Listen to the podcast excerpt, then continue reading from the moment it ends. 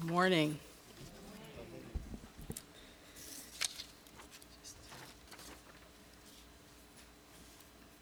Robert Robinson was just a small boy when his father died.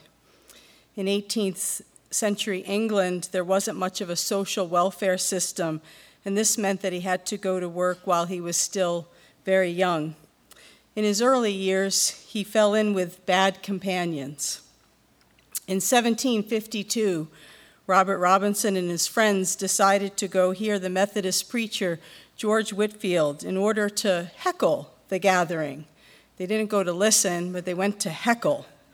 Whitefield preached on the text, O generation of vipers, who has warned you to flee from the wrath to come? Isn't that quite a sermon title? From Matthew 3, verse 7. In spite of the heckling, Robert heard the gospel message and he left that night in dread, under a deep sense of sin that lasted for three years. And then finally, in 1755, at the age of 20, Robert made peace with God and immediately set out himself to become a Methodist preacher. A couple years later, in 1757, at age 22, when preparing a sermon for his church in Norfolk, England, he wrote a hymn which expressed his joy and his faith and which has helped many people in their faith. Come, thou fount of every blessing. The lyrics say, Come, thou fount of every blessing. Tune my heart to sing thy grace. Streams of mercy never ceasing, call for songs of loudest praise. Teach me some melodious sonnet sung by flaming tongues above. Praise the mount, I'm fixed upon it, mount of thy redeeming love. Here I raise my Ebenezer, hither by thy help I'm come, and I hope by thy good pleasure safely to arrive at home. Jesus sought me when a stranger, wandering from the fold of God. He, to rescue me from danger, interposed his precious blood. Oh, to grace, how great a debtor daily I'm constrained to be. Let thy goodness, like a fetter, bind my wandering heart to thee. Prone to wander, Lord, I feel it, prone to leave the God I love. Here's my heart, oh, take and seal it, seal it for thy courts above. This is one of my favorite hymns, and uh, Pastor Hank and I were talking, and he told me it's his favorite hymn, or at least one of his favorites, we'll see. Like most hymns, it's lyrically rich, and it covers many prevalent themes from Scripture God as the source of blessing, as the fountain of life, grace, mercy, redeeming love, praise. And that's just in the first verse. Come, thou fount of every blessing. Fountains in ancient times brought water by means of gravity from high mountain streams and lakes through aqueducts down to cities and towns where people lived. And then the water was fed through bronze or lead pipes from the aqueduct to a fountain that would have been in the center of the city or town where it could be accessed by the community. Life giving, life sustaining water was accessible from the fountain. The prophet Joel spoke similarly of the blessings of God for his people in Joel 3:18. He said, "In that day the mountains will drip new wine and the hills will flow with milk. All the ravines of Judah will run with water. A fountain will flow out of the Lord's house and will water the valley of the acacias. Isn't that a beautiful picture of God's blessings? Well, the song also says, Tune my heart, tune my heart to sing thy praise. I'm married to a musician, in case you didn't know. Before I knew Craig, I really didn't know much about tuning an instrument before I knew Craig, I really didn't care much about tuning an instrument. I know now that instruments can get out of tune for a number of reasons. They can get out of tune because of the environment, the temperature, the humidity, etc. They can get out of tune because of damage, or they can get out of tune just because of time away from being played. Our hearts are similar, aren't they?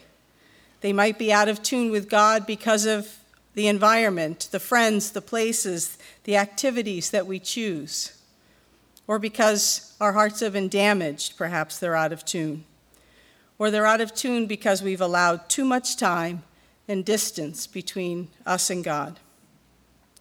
Tuning an instrument is based on a fixed reference. You're trying to match pitch to that reference. When we ask God to tune our hearts, we're comparing ourselves to Him as the reference point His perfection, His love, His grace, His mercy. And we're asking for adjustments to be made in us so that we will be more closely matched to Him. Well, it's the beginning of the second verse of the hymn that I'd like to mainly focus on this morning. Here I raise my Ebenezer. Hither by thy help I'm come. And hither is not a word that we use, that's a 1700s England word. Um, so you'll see some translations say, Here by thy great help I've come. And I hope by thy good pleasure safely to arrive at home. Jesus sought me when a stranger, wandering from the fold of God. He to rescue me from danger interposed his precious blood. Here I raise my Ebenezer. We sing this line of verse 2, but what are we saying?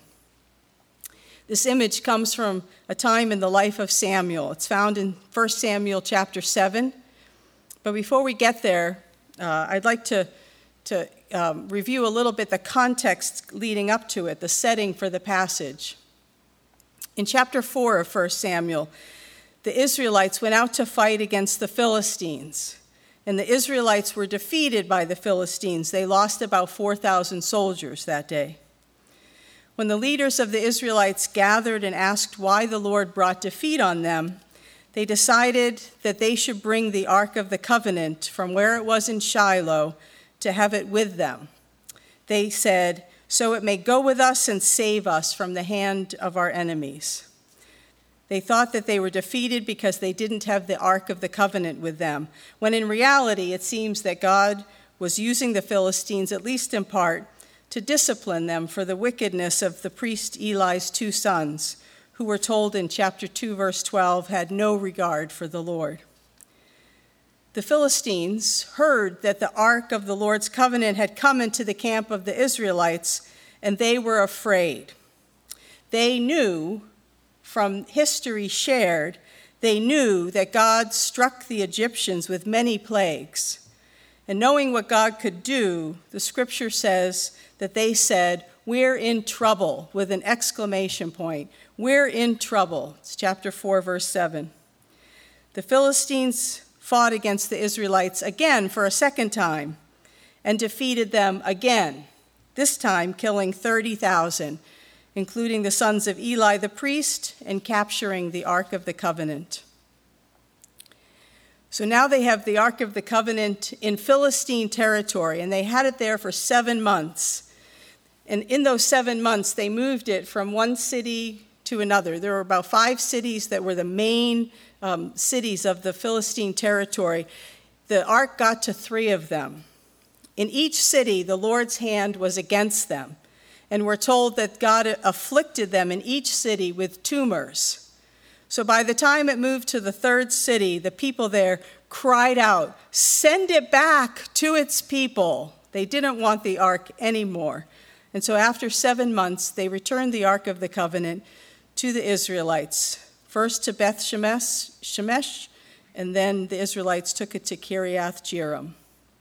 And this is where the story of 1 Samuel 7 then picks up. We'll begin reading at verse 1 through through verse 13. 1 Samuel 7 1 to 13. So the men of Kiriath Jearim came and took up the ark of the Lord. They brought it to Abinadab's house on the hill and consecrated Eleazar his son to guard the ark of the Lord. The ark remained at Kiriath Jearim a long time, 20 years in all. Then all of the people of Israel turned back to the Lord. So Samuel said to all the Israelites, If you are returning to the Lord with all your hearts, then rid yourselves of the foreign gods and the Ashtoreths and commit yourselves to the Lord and serve him only, and he will deliver you out of the hand of the Philistines. So the Israelites put away their Baals and Ashtoreths and served the Lord only. Then Samuel said, Assemble all Israel at Mizpah, and I will intercede with the Lord for you. When they had assembled at Mizpah, they drew water and poured it out before the Lord. On that day they fasted, and there they confessed, We have sinned against the Lord. Now Samuel was serving as the leader of Israel at Mizpah. When the Philistines heard that Israel had assembled at Mizpah, the rulers of the Philistines came up to attack them. When the Israelites heard of it, they were afraid because of the Philistines. They said to Samuel, Do not stop crying out to the Lord our God for us, that he may rescue us from the hand of the Philistines. Then Samuel took a suckling lamb and sacrificed it as a whole burnt offering to the Lord. He cried out to the Lord on Israel's behalf, and the Lord answered him. While Samuel was sacrificing the burnt offering, the Philistines drew near to engage in battle. But that day the Lord thundered with loud thunder against the Philistines and threw them into such a panic that they were routed before the Israelites. The men of Israel rushed out of Mizpah and pursued the Philistines, slaughtering them along the way to a point below Beth-car. Then Samuel took a stone and set it up between Mizpah and Shen he named it Ebenezer, saying, Thus far the Lord has helped us. So the Philistines were subdued, and they stopped invading Israel's territory. Throughout Samuel's lifetime, the hand of the Lord was against the Philistines. With Eli the priest now deceased, Samuel was the spiritual leader of Israel. We're told that the people mourned and sought after the Lord. A necessary step of repentance is feeling sorrow for one's sin, not just sorrow for the pain that it may have caused, but sorrow for the sin itself. I'll never forget the evening of April 14th, 1978, when I acknowledged and felt sorrow for my sin. Acknowledging it was a feat in and of itself. You see, I had begun a journey toward Christ in my early teens but I also had a number of things that I considered sin in my life. One by one, I stopped doing those things, more for my own sake than because of the Lord, and I felt that I had cleaned up my life. So on this night, when I was 17 years old, I heard a compelling sermon on what you sow, you will reap. And as the pastor invited sinners to confess their sins, I had a conversation in my heart with the Lord. And in it, I told him that I, I, I wasn't sinning, that I didn't have sin, that I had nothing to confess, that I had already cleaned up my life. My idea, understanding of sin was somewhat small. I had stopped being mean to people. I had stopped drinking. I had stopped stealing. And I was intentionally not involved in sexual immorality. And in that momentary conversation with the Lord, by his grace, he showed me my sin, which was not an action that I needed to stop, but it was more an attitude of my heart. So, weeping, feeling sorrow, I confessed my sin and surrendered all of my life to the Lord, and I can tell you my life has not been the same since, praise God the Israelites felt sorrow over their wandering from God. Prone to wander, Lord, I feel it. Prone to leave the God I love. 2 Corinthians 7:10 tells us godly sorrow brings repentance that leads to salvation. Emotion is not repentance. Sorrow in itself is not repentance. Regret is not repentance. Biblical repentance is an acknowledgement of sin followed by turning away from sin and turning toward God in obedience. The Hebrew word most often used in the Old Testament for repentance is the verb shuv, to return. Samuel knew that repentance was not sorrow alone, but sorrow and action, sorrow and returning. So he said to the Israelites, If you are returning to the Lord with all your hearts, then rid yourselves of the foreign gods and the Ashtoreths and commit yourselves to the Lord and serve him only. And he will deliver you out of the hands of the Philistines. And we're told that the people put away their Baals and Ashtoreths and served the Lord only. Well, Philistine religion was both sophisticated and immoral. Dagon was their main god, and he was thought to be the god of grain. Ashtoreth, the goddess, believed to be his mistress, was associated with war and fertility. And Baal was thought to be Dagon's son, the storm god. Baal was described as sitting enthroned like the sitting of a mountain. Seven lightnings are in his hand, eight storehouses of thunder, the shaft or tree of lightning in his right hand. So God's people put away the Baals and the Ashtoreths they had. And in putting them away, they stopped their pagan worship. They got rid of their false gods and they de- declared their commitment to God alone. They drew a line in the sand that day, just as Joshua had done when he said, But if serving the Lord seems undesirable to you, then choose for yourselves this day whom you will serve, whether the gods of your ancestors, excuse me, whether the gods your ancestors served beyond the Euphrates or the gods of the Amorites, in whose land you are living. But as for me and my household, he said, we will serve the Lord. You and I have the same choice to make, the same opportunity to draw, draw a line in the sand, the choice of whom we will serve. There are false gods all around us in our culture, too. They just have different names money, sex, power, status, reputation, fantasy, self.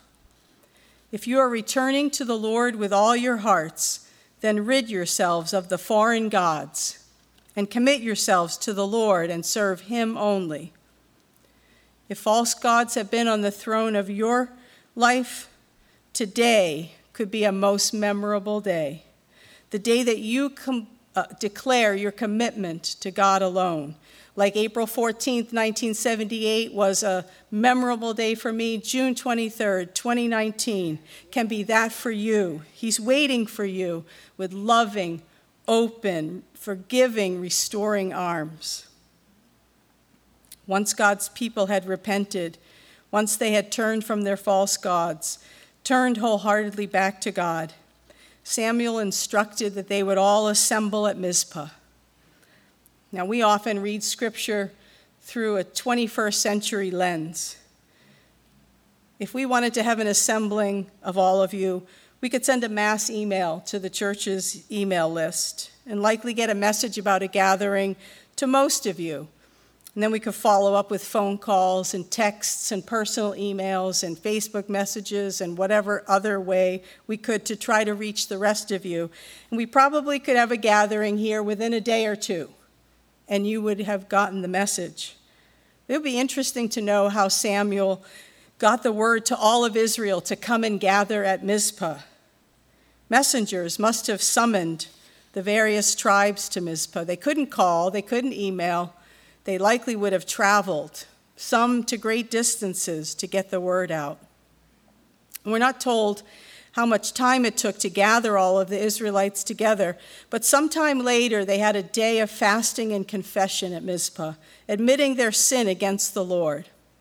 And they drew water and poured it out before the Lord.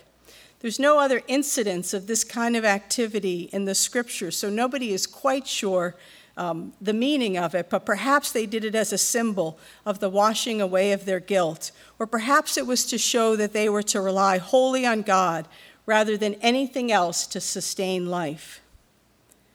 Well, you can imagine that messengers likely couldn't have traveled all um, around to alert the people about this gathering at Mizpah, and all of the people of God couldn't have come and descended upon Mizpah without being noticed by someone in the Philistine ranks. So the Philistines also heard of the gathering, and the Philistine rulers themselves descended upon Mizpah to attack Israel. Earlier in chapter 4, the Philistines feared when they heard that Israel had the ark with them in their camp. And this time it was Israel's turn to fear. And they had good reason. They knew what the Philistines had done to them in their last two battles with them. So the Israelites, in fear, begged Samuel to intercede for them. Samuel sacrificed a burnt offering and cried out to the Lord on their behalf.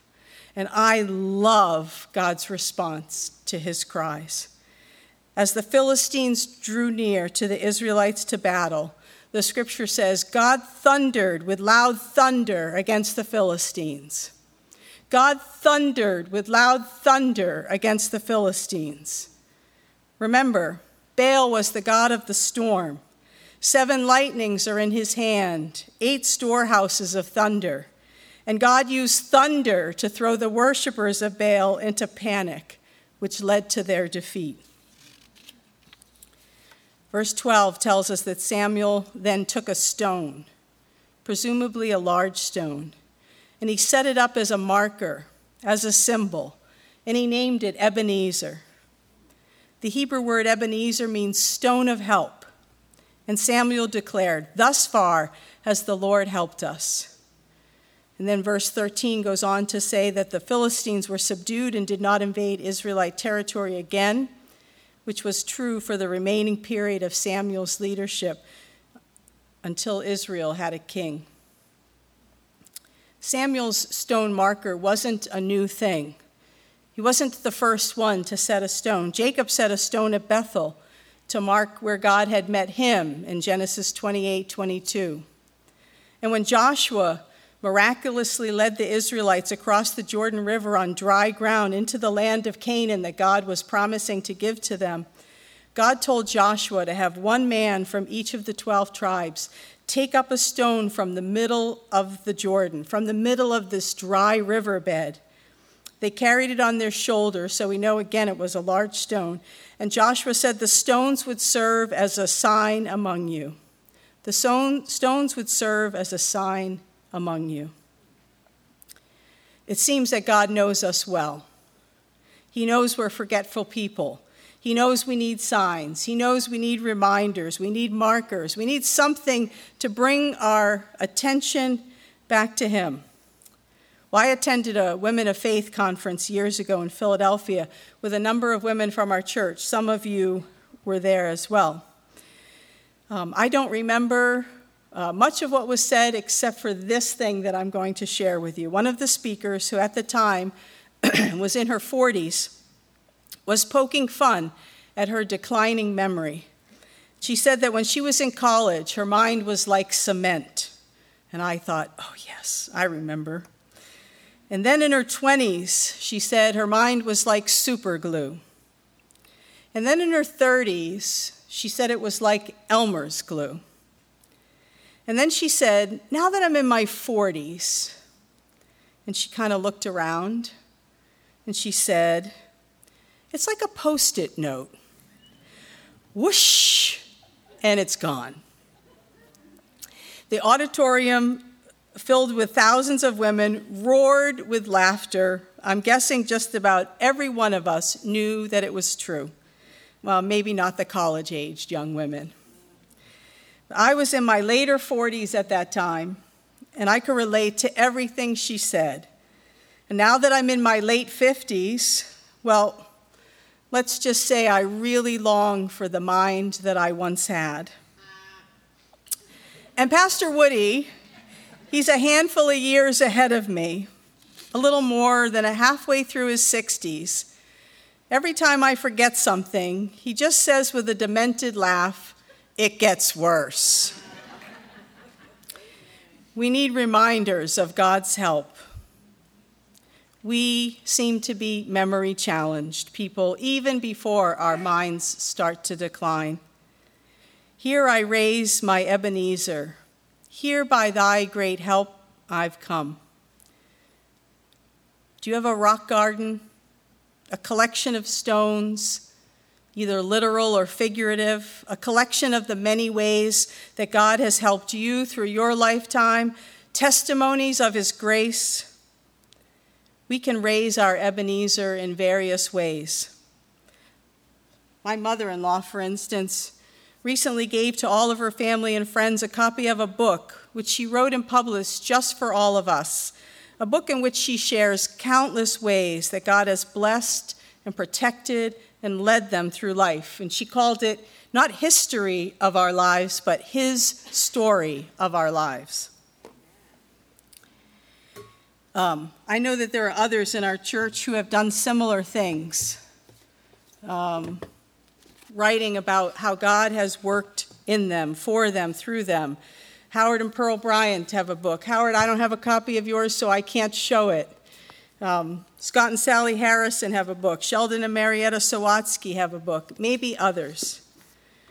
What a gift to others' faith such books are. Not all of us are going to write books, but some people journal regularly. Others of us should. If we wrote for ourselves about our experiences of God, whether we handwrite in a journal book or type on a computer, we'd have something that would help us to trace the hand of God throughout our lives. Imagine if you wrote every day or every week what God had done in and through you.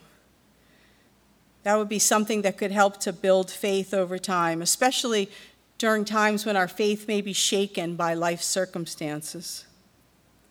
Some of us are helped by visual reminders. Just as we fill our homes with photos to remind us of the people and places that we love, maybe we should really follow the biblical example and use stones of remembrance, where we would write or paint the date and description of what God did on the stone, and then build a little or a large altar of worship with them, whether inside your home or outside your home. There are artists among us who write poems, write stories, paint, do sculpture, photography, graphic art, stained glass, ceramics, or create other kinds of pieces of art that reflect how God has been their help. Artwork like this can be an act of worship, and it can memorialize the moments that we experience God's help searing them into our memories and into our stories, and pointing others toward the Lord. And another way to raise our Ebenezer is simply sharing a testimony with another person. This doesn't take resources or talent to do. We simply open our mouths and tell of God's goodness. I stopped in to see someone this week, and while we were chatting, she said, Oh, I must tell you about a moment. And I, I really think that was what the words that she said, I, I must tell you about a moment. And then she proceeded to tell me about the moment that she realized that God had protected her in a particular situation a few days earlier.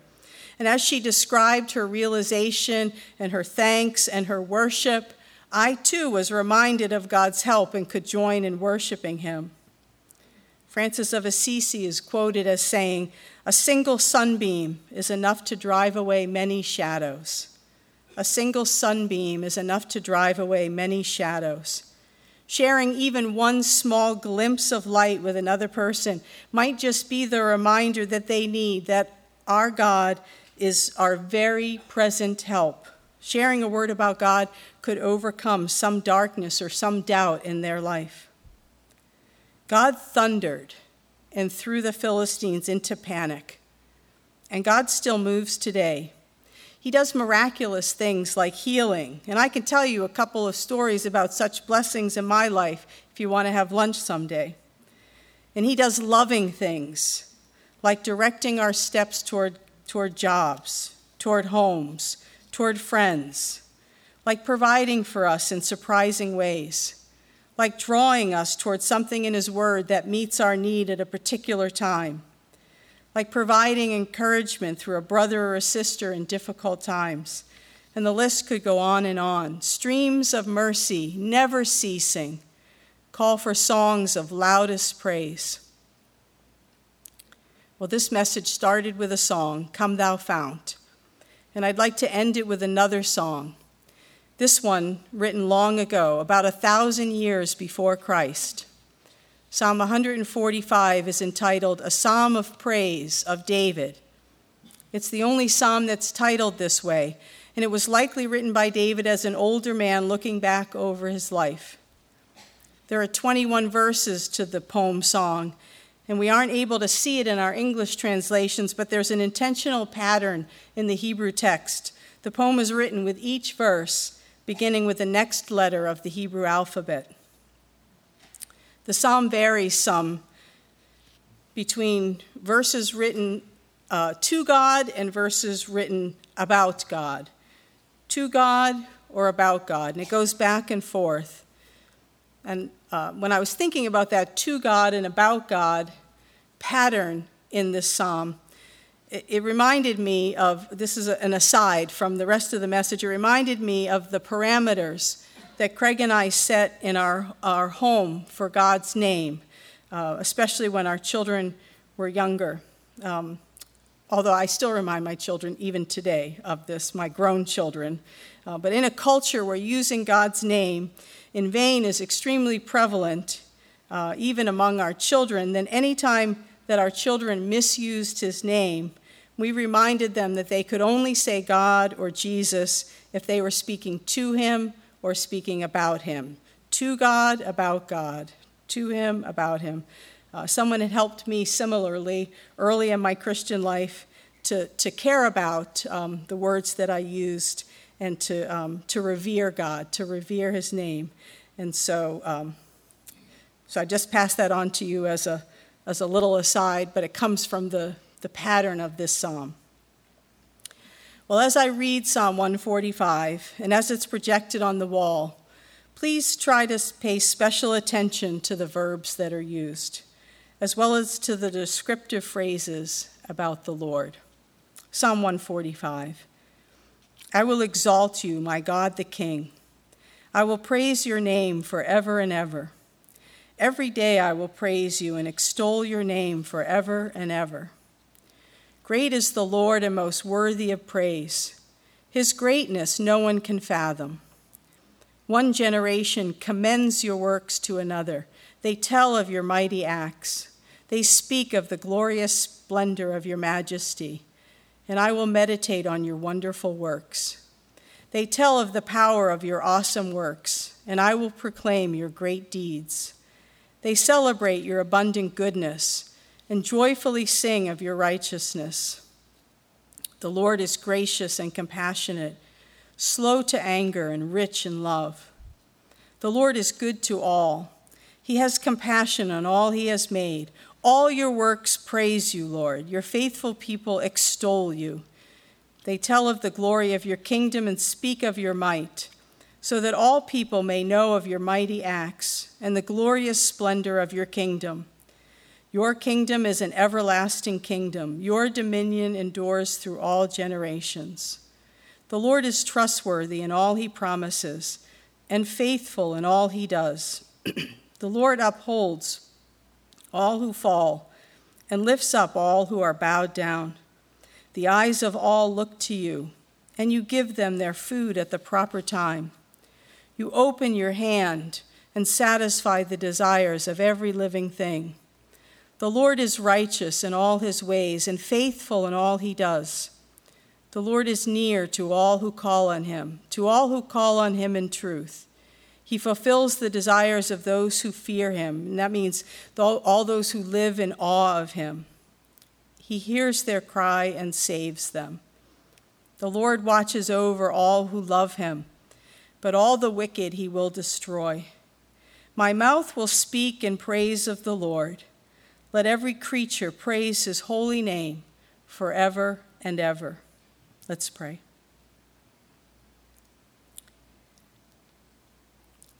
We stop before you um, just now, Lord, and once again um, are amazed by your awesome power, by your awesome love, uh, by your mercy, by your grace, by your compassion, and by the many things that you do. Lord, help us um, this morning as we praise you. Help us to proclaim your great deeds. Help us to lift you up, to recount your ways in our hearts, to recount your ways with our lips. Um, help us, Lord, to live in awe of you, to show others how you've been our help. Would you give us opportunities, God, to, to speak words to people about you? Like the psalmist, we celebrate your abundant goodness. And we do pray for your goodness to be like a fetter in our lives, binding our hearts to you so that we don't wander away. Keep us, God, in your loving care. And help us to lead others from their wandering into your fold. We pray in Jesus' name. Amen. So, as we close the service, uh, today we're going to sing together a hymn. Guess what hymn we're going to sing? Come, thou fount. You knew it. Um, as we sing together, the intercessors will be here at the front. Any of the pastors will be here. We'd be happy to pray um, with you, pray for you, hear your confessions if you need to confess. Um, anything that you need prayer for, we invite you to come.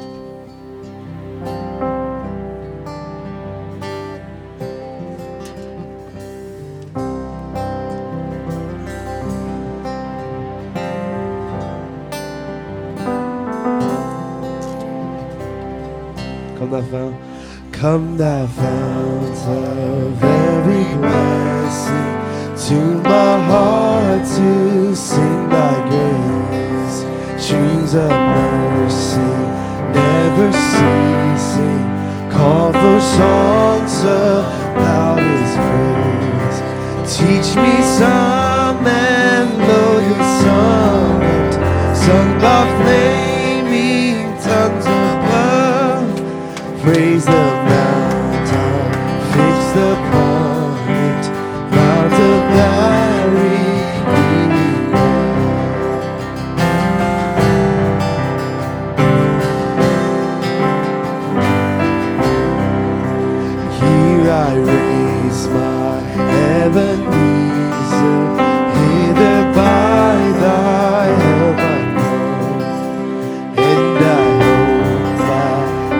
good safely to arrive at home.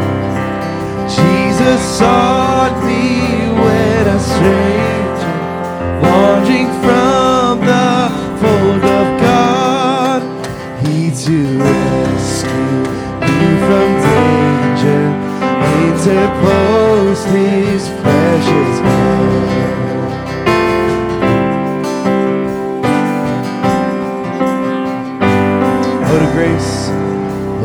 oh, to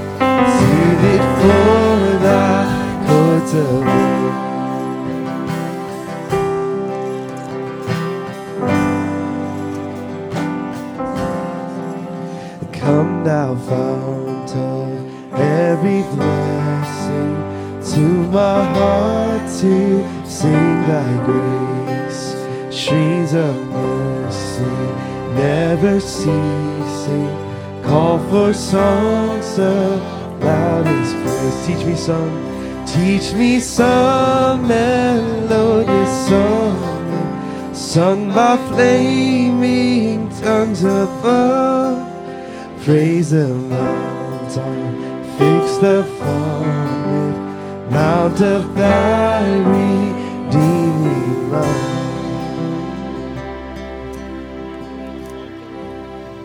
So I mentioned uh, a number of books from within our congregation that people have written about God's work in their lives, but there's volumes and volumes uh, beyond in the church at large. And one of my favorite books uh, was written by Corrie ten Boom. It's called Tramp for the Lord, years and years and years ago. Corrie ten Boom uh, was a prisoner in a, uh Nazi concentration camp. And she survived that concentration camp. And when she was released, uh, the beginning chapters of this book tell a little bit about her release and her adjustment. And in it, um, she talks about uh, um, being free. And she says, Later that afternoon, one of the nurses took me up to her room where, for the first time in many months, I heard the sound of a radio. Gunther Ramin was playing a Bach trio. The organ tones flowed about and enveloped me. I sat on the floor beside a chair and, sh- and sobbed unashamedly. It was too much joy. I had rarely cried during all those months of suffering. Now I could not control myself. My life had been given back as a gift harmony, beauty, colors, and music. Only those who have suffered as I and have returned can fully understand what I mean. I knew what life had been given back. I knew my life had been given back for a purpose. I was no longer my own. This time I had been ransomed and released. I knew that God would soon be sending me out as a tramp for the Lord. But right now, He was letting me enjoy the luxury of thanksgiving. I was drinking from a fountain, she said, I knew would never run dry the fountain of praise. Corrie Ten Boom isn't the only one who was a prisoner. You and I, my brothers and sisters, were also captive at one time captive to sin, captive to self, and God set us free. Um, God redeemed us. God opened the gates um, for us. And so, like Corrie Ten Boom, we should drink from that fountain of praise. And then as we go, may we, may we not only drink from that fountain of praise, but may we share that fountain with others as we tell God about what He's done in our lives. Go in peace. Amen.